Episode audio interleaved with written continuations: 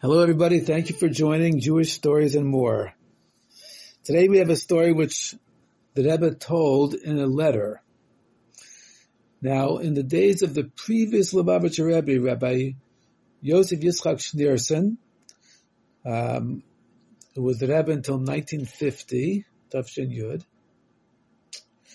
the previous Rebbe writes about a young man who had never gone to yeshiva, and he moved for whatever reasons, business reasons perhaps, to a faraway place. It was far away from most Jewish settlement, physically and also spiritually. It was not a place that had a lot of resources for learning Torah and so forth.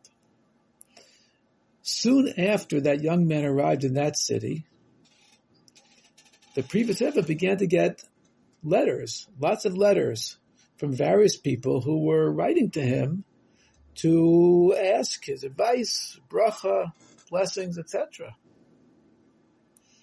Now, how did this happen?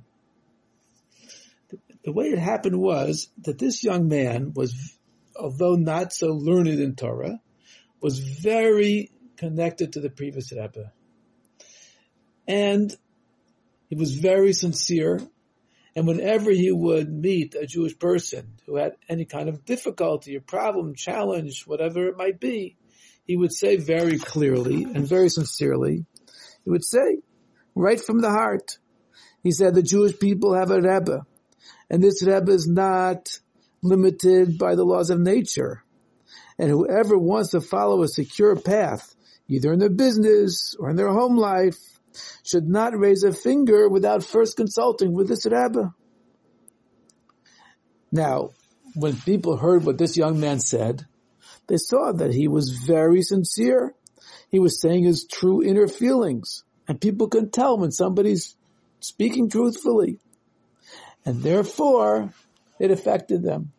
And they therefore asked him to bring their requests or help them to send their requests to the previous Rebbe.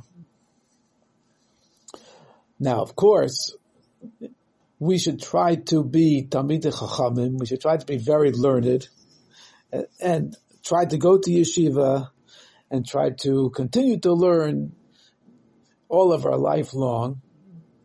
But we see that even this person that didn't have so much learning was able to affect people very deeply and help them to understand the importance of connecting with a Rebbe, and this certainly improved their life significantly. So much more so if we can also learn, and not only also learn, but become very learned. Learn it in Gemara, and learn it in Mishnah, and Chumash, learn it in Chassidus, and really Daven with all of our heart, and really become full with Torah and mitzvahs, then certainly we will have a very big effect on people around us, helping them to become more involved with learning Torah and doing mitzvahs, helping them to connect also to the Rebbe, and this will help to bring Mashiach much, much quicker. What is the connection with Mashiach? It is that, or one of the possibilities of the connection of the story of Mashiach is, that we never know what little thought, speech, or action can bring about the geula. As the Rambam says, one should look at the whole world as if it's on a scale, a laboratory scale, two sides balanced, and all of the good is on one side, and all of the bad is on the other side. And one thought, speech, or action can tip the whole scale.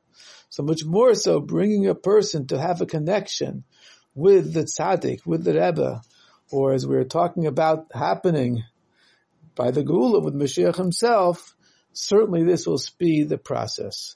May it happen immediately, if not sooner.